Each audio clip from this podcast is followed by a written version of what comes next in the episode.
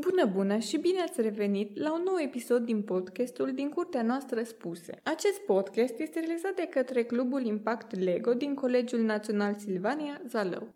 După cum știm toți, facultatea nu e ușoară. Cursuri, examene, lucrări de licență, dar mai ales să o alegi. Cum? Mama te vede deja doctor, tata inginer, iar bunica profesor. Și na, pentru că sunt mama, tata și bunica, vrei să le faci pe plac, pentru că îți dorești să fie mândri de tine. În plus, Parcă ai o listă lungă din care să alegi și ți se pare că toate sunt la fel. Dar cum rămâne cu ceea ce îți dorești tu? Poate îți dorești să zbori deasupra tuturor și nu doar metaforic. Să scrii reclame și știri, să fii fotograf, să proiectezi grienori sau să clădești dintr-o idee o întreagă companie. Nimeni nu știe ce îi rezervă ziua de mâine, așa că vine într-o călătorie inedită pentru a descoperi drumul a doi tineri care și-au prioritizat pasiunea în locul căilor recomandate cel mai des de cei din jur. Alături de mine l-am pe Alexandru Vale, care a luat o decizie riscantă și și-a urmat pasiunea prin nor, putem spune. El a decis să facă un curs de pilotaj, The Wizz Air Pilot Academy, pentru a-și împlini visul copilăriei, acela de a deveni pilot. Cum ai ales profilul de mate infobiling? Am ales pentru că era, e, e un profil în care înveți de toate, adică e bazat pe mate info, e mate info simplu, dar liceu fiind mai de mult de mate fizică și foarte multe ore de fizică, și înveți foarte mult engleză. Eu întotdeauna am avut planul să studiez în străinătate și engleza te ajută foarte mult. Și cam astea au fost motivele. Și cum și când ți-ai dat seama că îți place pilotaj? Adică când ți-ai descoperit pasiunea pentru pilotaj? Destul de mult. Nu mi-am amintesc exact un moment să fie așa decisiv, dar am avut de când eram mic jucării avioane. Când eram prin clasele 1-4 am descoperit simulatoare de zbor și mi s-a părut foarte interesant că puteam să pilotez normal virtual, puteam să iau un avion să controlez eu și mi s-a părut foarte tare. Și de acolo am tot evoluat, tot am învățat mai mult și mi-am dat seama că îmi place foarte mult să am meseria asta. Când ți-ai dat seama că asta ți-e menirea sau când ai descoperit că asta vrei să faci? Da, știi, când eram mic, mi se părea meseria asta de pilot, mi se părea, mi se părea un pic imposibil de atins, dar eram prin clasa 6 În clasa 6 am ajuns olimpic la fizică și mi-am dat seama că la școală de zbor dacă se dă admitere de mate și fizică, aș avea șanse să trec. Și după aia m-am uitat și la ce criterii medicale sunt pentru piloți, pentru că dacă vrei să fii pilot trebuie să treci o vizită medicală de clasa 1, trebuie să ai un certificat medical de clasa 1, așa se numește. Și am uitat în ce constă ăla și când am văzut că nu sunt criterii foarte dure, adică practic mate să fii sănătos, nu trebuie să ai probleme grave de sănătate, nu trebuie să fii atletic, nu trebuie să fii sportiv sau ceva ca să treci lista aia medicală. Și atunci mi-am dat seama că s-ar putea. și după aia, cu sprijinul părinților, am făcut pașii necesari mai departe. Când ai pilotat prima dată și cum ți s-a părut experiența? Prima dată când am fost eu ca elev pilot la Manșa, a fost în clasa a 10 am început un curs de planorist și practic ca să cam ăsta e primul pas care îl fac mulți piloți, se înscriu în Clubul României la planorist și am intrat acolo în clasa 10 am început să zbor cam în vara după ce am terminat a 10 deci asta a fost prin iulie 2016. Și cam atunci am pilotat prima oară și a fost super tare.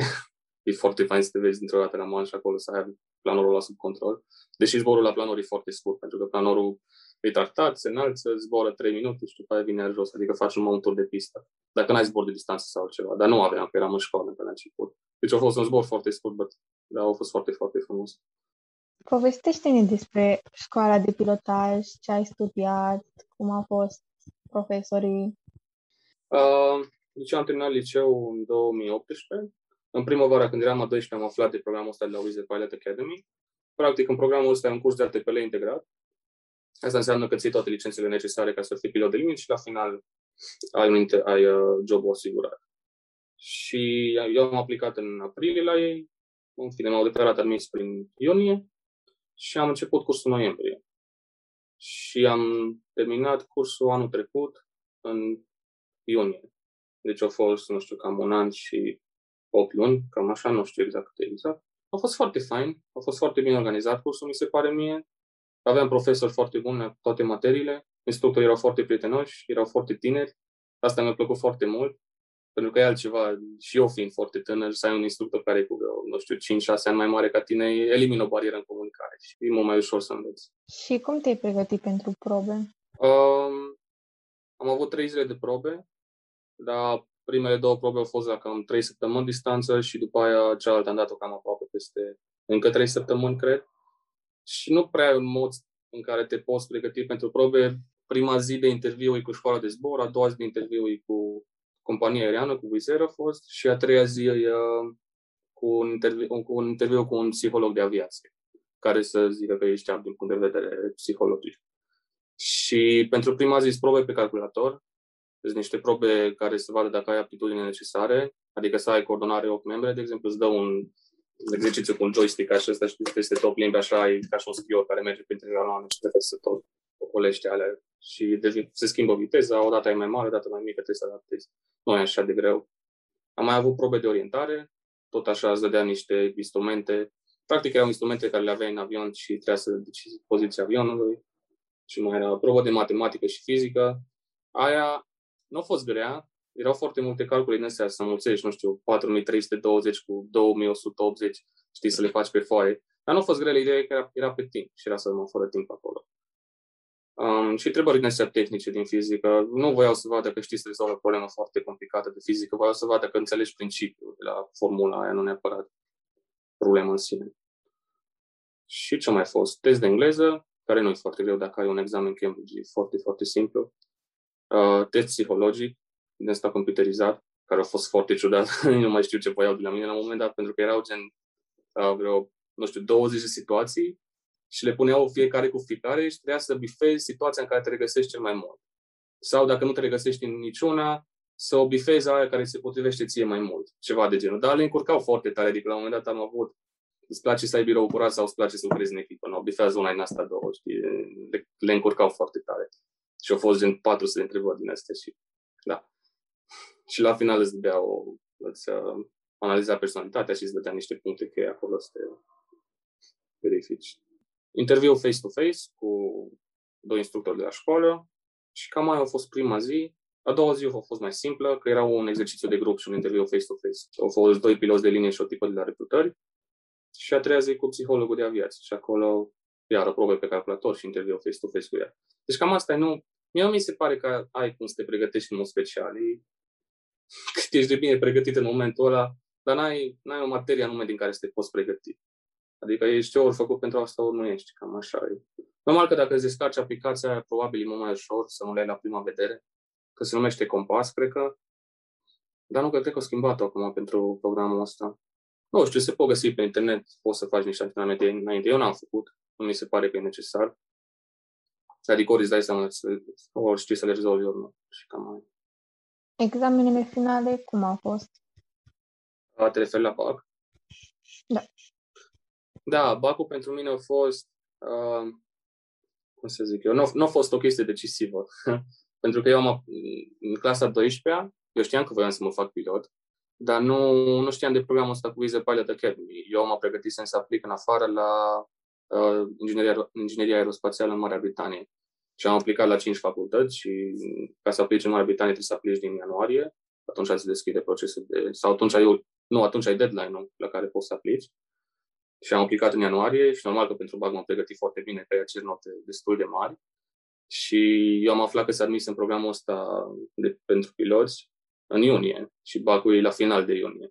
Deci oricum m-am pregătit foarte bine pentru BAC, dar în momentul în care am ales programul ăsta, BAC-ul nu mai a fost o chestie decisivă, că ăștia de la școala de zbor nu mi-au, nu mi-au impus nicio notă în BAC. Și atunci au trecut destul de ușor așa. Dar am luat note bune, a fost ok tot. Care a fost cea mai înfricoșătoare experiență când ai pilotat? Cea mai înfricoșătoare?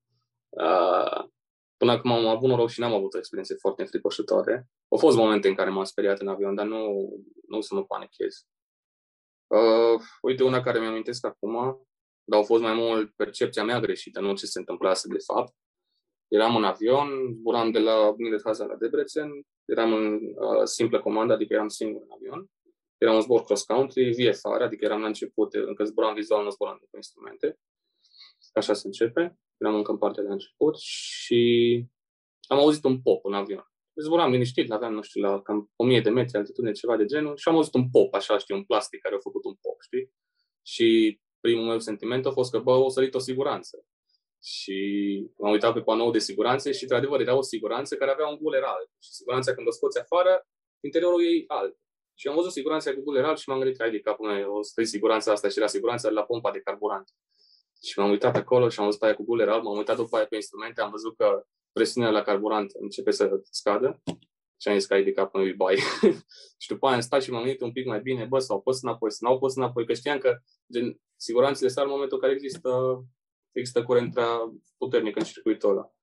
Și ai voie să o împingi o singură dată, a doua oară nu mai ai voie să o împingi. Și am zis că, bă, hai să încerc să o împing, știi? Și când am apăsat pe ea, nu s-a întâmplat nimic, adică era tare, aia nu era ieșită.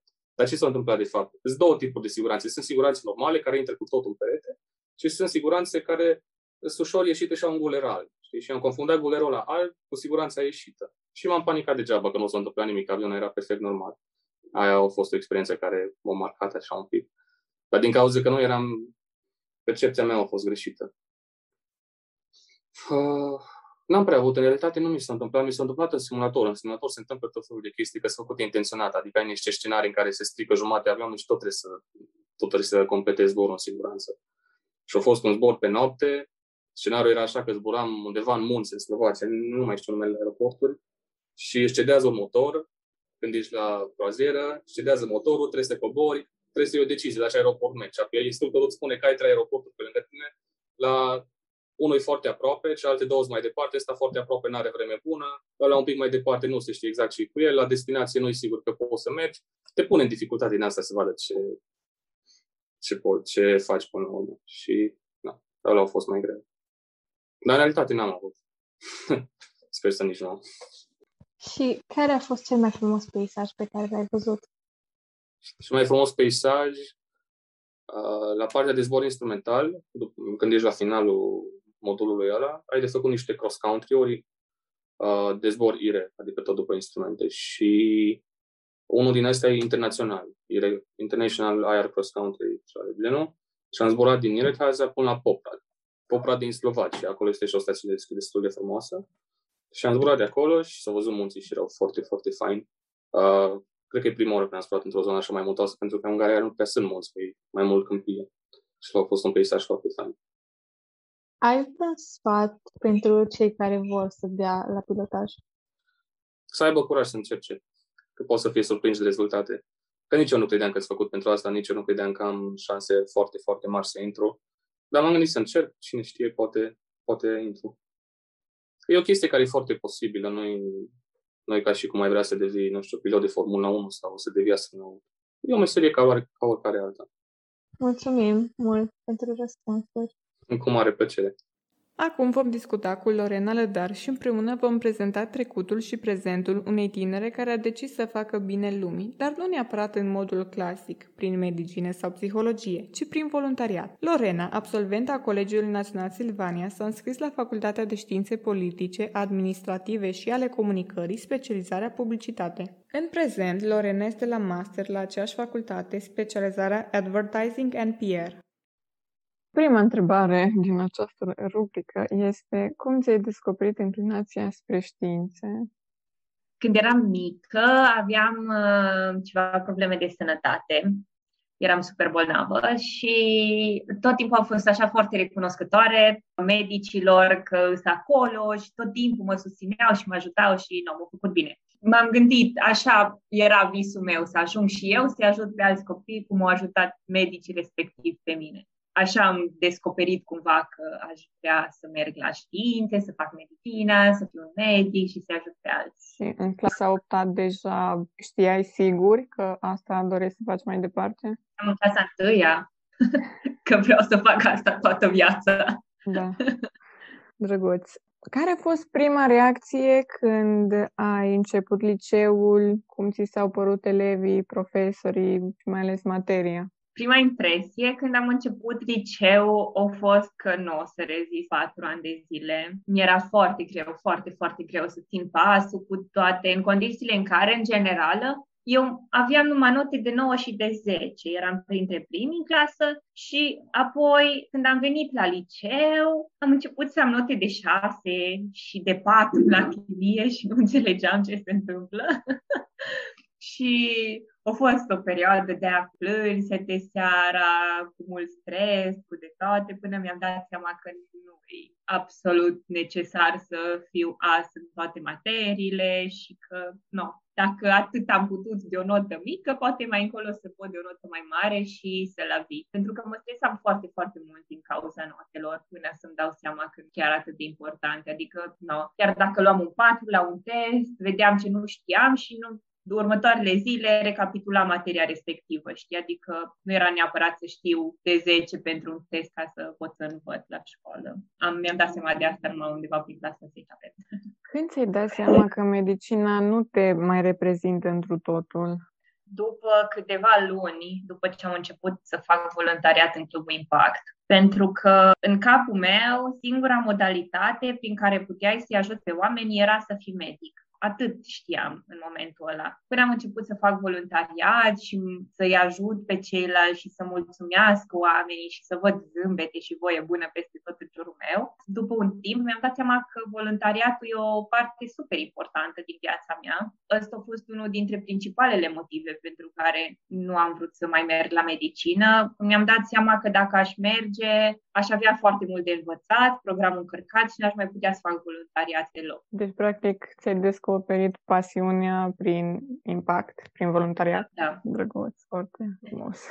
Cum te-ai simțit în clasa 12? Ai fost stresat de a lua o decizie sau totul a fost foarte simplu și a venit de la sine? Am fost foarte stresată. Nu, cred că și oamenii care știu din start ce vor să facă și nu se răzgândesc pe parcursul liceului, cred că și ei sunt stresați, că până la urmă cumva e o decizie care, într-o oarecare măsură, îți ghidează cu vieții de acolo încolo și e super mare.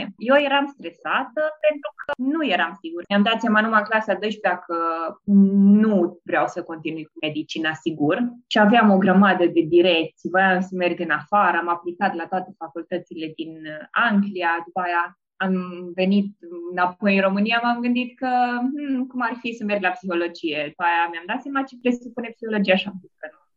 Și eu, neștiind facultățile din Cluj, mi-a fost foarte greu să aleg una. Da, a fost foarte stresant. Inclusiv după ce am ales, a fost foarte stresant, că nu mi-am dat seama dacă aleg bine sau nu. Acum, sincer, mi se pare că aș fi putut alege orice facultate și dacă nu-mi plăcea, mă lăsam sau făceam alta sau nu, nu mi se mai pare atât de drastic. Atunci așa vedeam lucrurile, nu știu cumva că asta trebuie să fac neapărat dacă eu mă scriu la facultate. Când ai știut că ai făcut decizia corectă? În prima zi de facultate, pentru că cumva în liceu eu chiar m-am înțeles bine cu toți colegii, n-am avut așa, nu știu, persoane care să-mi displacă sau cu care să nu vorbesc. Ne înțelegeam super bine. Dar în momentul în care am ajuns la facultate, mi-am dat seama că oamenii de acolo, toți oamenii sunt efectiv ca mine. Cumva ne plac aceleași lucruri și zici că suntem din același film toți, știi? Și ne-am întâlnit, nu știam cum îi cheamă, dar zici că eram prieteni de o viață. Puteam să vorbim așa orice, vrute și nevrute și toată lumea era acolo implicată în conversație. Mi s-a părut așa fain sentiment de familiaritate, cumva de apartenență. Practic ai găsit un grup care te reprezintă. Da, și pentru o persoană care nu știe pe aproape nimeni în Cluj și Clujul în sine e un lucru incredibil să ți se întâmple asta așa un top nowhere. Ne poți povesti despre un proiect care te-a ajutat să îți dezvolți pasiunea pentru marketing? Ioi, dar păi cred că toate proiectele, sigur, au fost primul. Primul pentru că am fost lider de proiect. A fost primul moment în care cineva mi-a dat atâta responsabilitate și voiam să iasă așa totul bine și eram acolo foarte implicată în tot ce înseamnă promovare și organizare și implementare și totul. Și atunci, de fapt, am văzut cum funcționează, de fapt, toată partea asta cu promovarea. Dar, tot în legătură cu activitatea de la Impact, cred că cel mai semnificativ moment a fost cel în care m-am înscris, se numea pe atunci Consiliul Național Impact. Era un grup de voluntari din toată țara care urma să coordoneze cumva activitatea cluburilor la nivel național. Acolo am lucrat foarte, foarte mult pe partea de promovare și am, am avut ocazia cumva să lucrez cu oameni care deja lucrau marketing și acolo mi s-au activat foarte tare beculețele pentru toată partea asta. Ne poți spune și o amintire dragă de la Impact? O amintire dragă... Prima care îmi vine în minte, nu știu neapărat dacă e de zi sau nu, dar o să spun oricum. Foarte bine. Aveam un proiect cu copii de la centru de zi din Zalău și era toată lumea acolo stresată, trebuia să organizăm ceva treasure hunt, nimeni nu știa de pe unde să se culeagă, nimeni nu știa ce are de făcut, era da, era haos. Mă rog, eram organizați, nu, aveam totul pus la punct, dar eram stresați noi așa. La un moment dat, i-am văzut pe Beji și pe Tudor Cornea că duc undeva în spate și nu știam, credeam că se întâmplă ceva acolo și m-am dus și eu după ei și am stat acolo câteva minute pe iarbă și nu făceam absolut nimic. Toată lumea era stresată în jur și se întâmplau o grămadă de lucruri și mai stăteam acolo într-un colț și meditam la sensul vieții. Deci că eram pe altă planetă. Te-a ajutat ce ai învățat la școală când erai la facultate? M-a ajutat mai mult modul în care învățam la școală. Pentru că mi se pare, acum la facultate, văd o diferență foarte mare între mine și colegii mei care au terminat profile umane, pentru că eu cumva, nu, învățând fizică, chimie și bio, am învățat să învăț cumva mult mai sistematic, nu neapărat să tocesc toată materia și să zic motamo, că era foarte multe și nu reușeam să fac asta. Și acum când am venit la facultate, mi-e foarte foarte ușor să învăț materia asta, chiar dacă e multă, pentru că știu cum să mi organizez și știu cum să o rețin mai ușor. Ceea ce colegilor mei, care au terminat ILO, poate, sau VEDA, le e foarte greu să facă, pentru că, nu știu, tot ce citesc așa materia, fără să o înțeleagă, încearcă să o rețină și nu, nu, nu mi-am dat seama de lucrul ăsta până nu am ajuns la facultate și am văzut eu că oamenii nu fac așa ca și mine. Ai putea să vezi tot ce vrei pe plan planeta asta dacă știi cum să o faci. Ne poți povesti puțin despre facultatea de marketing, câteva idei despre fiecare an și poate proiectul care te-a plăcut cel mai mult? Facultatea e Facultatea de Științe Politice, Administrative și ale Comunicării și specializare publicitate. Îi cumva asemănător cu marketingul, doar că sunt mai puține numere la cursuri. Facultatea îi super fain, așa, e parcă e ca și ca facultățile alea din filme americanizată. Sunt oameni diversi din toate colțurile lumii și din toate colțurile țării, sunt oameni interesanți, cumva vezi și tipi de ăștia super punk cu părul colorat și cu tatuaje și piercing-uri, dar vezi și tipe din astea foarte simpatice. Toată lumea e ok cu lucrul ăsta, adică asta mi se pare foarte fain la facultate, diversitatea în sine. În anul timp a lovit un curs foarte tare, a fost curs de comunicare publică, unde trebuia să implementăm efectiv o campanie publică pe diverse teme, ca să informăm oamenii cu privire la ceva. Dar a fost atât de greu și atât de strict și proful care ne preda au fost, în momentul ăla îl vedeam ca pe un om așa de zici că voia să ne facă rău cumva. Mi-era frică de el, mi-era groază să merg la curs, mi-era frică de cursul în sine, de faptul că aș putea să pic, a fost oribil. Dar, după ce am terminat cursul ăla, în continuare la master, în anul întâi și mi se pare că a fost cel mai util curs pe care l-am făcut în toată facultatea. Atât pentru materia în sine, care ne-a fost predată, cât și pentru ceea ce am învățat pe lângă. Responsabilitate, time management, organizare, da, au fost, doamne, nici nu pot să descriu cât de util a fost. Asta mi se pare că a fost cel mai semnificativ uh, curs pe care l-am avut în anul 1. În anul 2 de facultate am început să facem la fel, să învățăm despre promovarea în online și iar mi s-a părut super interesant, tot datorită profului pe care l-aveam, pentru că el lucra în domeniul ăsta și mi se părea foarte tare cum el merge și implementează chestii pentru alte firme și apoi vine la noi și ne spune efectiv ce a făcut el pentru firmele alea vă dădea exemplu din viața reală, ceea Aha. ce chiar se întâmplă pe piață. Da, și la fel și pentru el a trebuit să găsim uh, o firmă fizic care să ne lase să facem promovare în online. A fost super, super aplicat. Adică, pe lângă faptul că eu la majoritatea cursurilor în facultate am făcut lucruri practice în cea mai mare măsură și materiile astea teoretice, care cumva așa trebuie să fie, dar la toate cursurile la care am avut seminarii, seminar aveam și partea asta foarte aplicată, adică o trebuie să organizez un eveniment, de exemplu, fizic, cu oameni și primeam notă pe câți oameni veneau și pe cât de bine a ieșit eveniment. Adică, no, chiar ăsta mi se pare un super plus la facultate, că te învață cum să faci lucrurile, nu numai îți spune fă în felul ăsta. Și în anul de facultate a venit și la mine pandemia și în cea mai mare parte m-am concentrat pe lipetă, că îmi doream foarte mult să iasă bine și am investit foarte mult timp și energie în asta. Mi se pare că majoritatea oamenilor spun că licența nu e atât de importantă și că nu a fost să fie, că e o lucrare pe care primești o notă, dar nu mai are nimeni nicio treabă cu ea după. Și eu m-am gândit că dacă tot trebuie să stau să scriu o lucrare atât de mare, pot să o fac faină și pot să fac să fie ceva ce îmi place și poate chiar o să fac ceva cu ea într-un final. No, și mi-am concentrat în anul 3 de facultate în cea mai mare măsură atenția în direcția asta de a scrie licența. Poți să detaliezi puțin în ce a constat lucrarea de licență, ce a trebuit să pregătești pentru ea, cum ți s-a părut? Da, au fost și acolo cu mult plâns. Eram stresată, eu asta fac, când stresată plâng, da? Nu, mă eliberez și ok.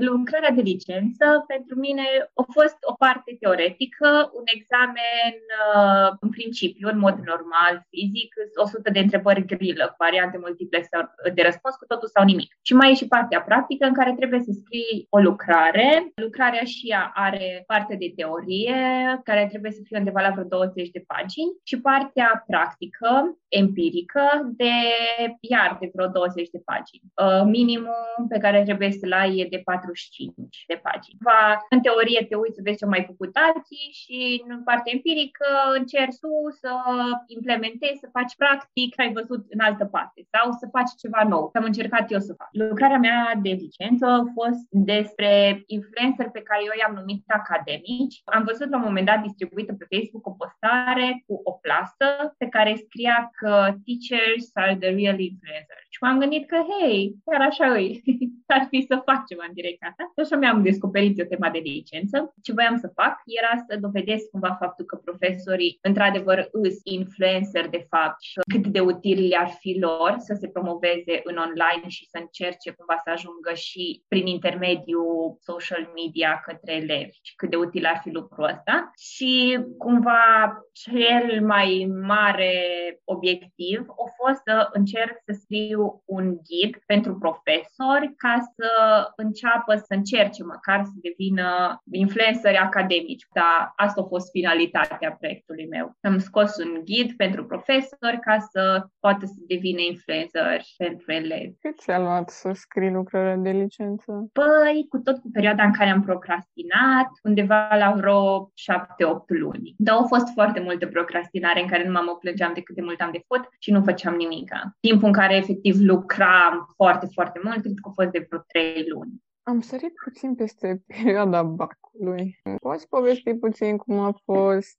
ce ai simțit când te-ai dus la examene, când ai primit rezultatele? Sinceră să fiu, am fost un pic dezamăgită de BAC mi s-a părut că a fost prea ușor și că, nu știu, aveam, în momentul ăla aveam senzația că practic am învățat degeaba în tot liceu ca să ajung la BAC și să fie o chestie atât de ușoară. Dar nu, oricum a ajutat că am învățat în liceu. Nu contest asta. Eu m-am stresat pentru BAC pentru că aveam nevoie de medie. În principiu, cam orice opțiune de facultate pe care am avut-o în punctul ăla avea intrarea în funcție de media de la BAC. Mi-a fost foarte greu să mă stresez pentru BAC pentru că majoritatea colegilor mei nu erau stresați pentru BAC că ei mergeau la medicină și aveau admitere și, nu, oricât ar fi luat în BAC era ok. Au început să învețe undeva în ultimele săptămâni înainte de BAC. Nu, am fost destul de stresată pentru BAC, dar mi s-a părut că m-am stresat un pic degeaba, mai ales că stresul ăsta nu a ajutat deloc, că eram așa, aveam o stare din aia de anxietate și eram foarte agitată în momentul în care au venit vacul și nu am putut să mă concentrez atât de tare. Când au venit notele, am fost un pic dezamăgită, pentru că îmi doream cel puțin la bio, îmi doream să iau o notă mai mare, dar am greșit la grile, fix unde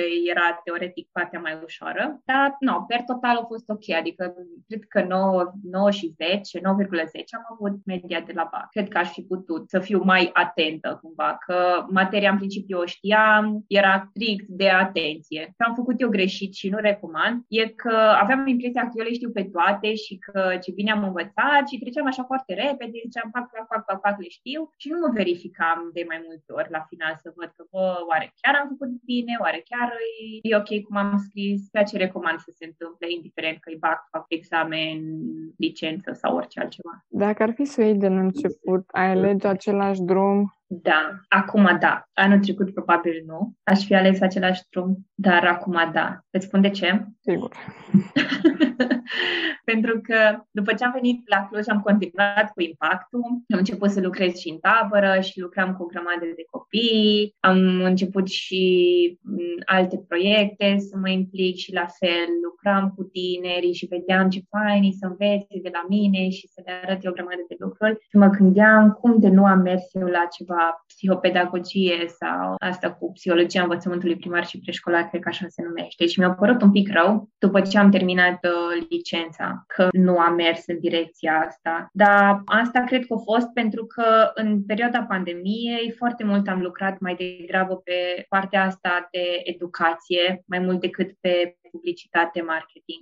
Și mi-a deschis ochii profa mea de licență și mi-a zis că ea nu poate să conceapă cum de vreau eu să renunț la publicitate și să merg spre educație, că mă descurc atât de bine și sunt atât de bună în ce fac și că noi am zice să mă mai gândesc. A fost așa un boom pentru mine în momentul ăla că no, eu chiar, chiar îmi place ce fac și chiar fac lucrurile cum trebuie, știi? Și cumva am luat o mică pauză într-o oarecare măsură în perioada pandemiei de la asta și nu, fost normal, cred că mi se schimbi un pic direcția, dar acum super încântată că nu, um, că am mers mai departe și la master tot pe profilul ăsta și că am continuat și lucrez și merge bine. Ai un sfat pe care ai vrea să-l oferi celor care vor să urmeze această facultate sau un sfat pentru tineri în general? Pentru cei care vor să urmeze facultatea asta, le-aș zice să se bucure de oameni și de colegi și, sigur, notele și învățatul o să meargă de la sine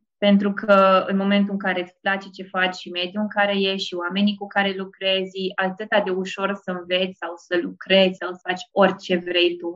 Și pentru tineri în general, sfatul cumva care m-ar fi ajutat pe mine în momentul în care îmi căutam facultate ar fi să încerce să-și descopere pasiunile și să țină cont de asta și să nu ia sfaturile părinților sunt bune, dar atâta timp cât ei sunt persoanele alea care îți urmăresc evoluția și văd în principiu ce îți place și nu își trăiesc cumva viața prin tine. No, cred că e un mod drastic de a spune asta, dar și părinții nu o fac neapărat intenționat și poate că nu sunt conștienți de asta, dar se întâmplă de foarte multe ori să își dorească părinții ca copiii lor să facă ceea ce nu au putut ei să facă sau ceea ce fac ei. Și cred că asta e important, să-ți dai seama ce vrei să faci și ce îți place ție să faci și să faci asta. Mulțumim că ai venit și ne-ai răspuns la întrebări și ți-ai împărtășit povestea cu a ta lume. Mulțumesc și eu.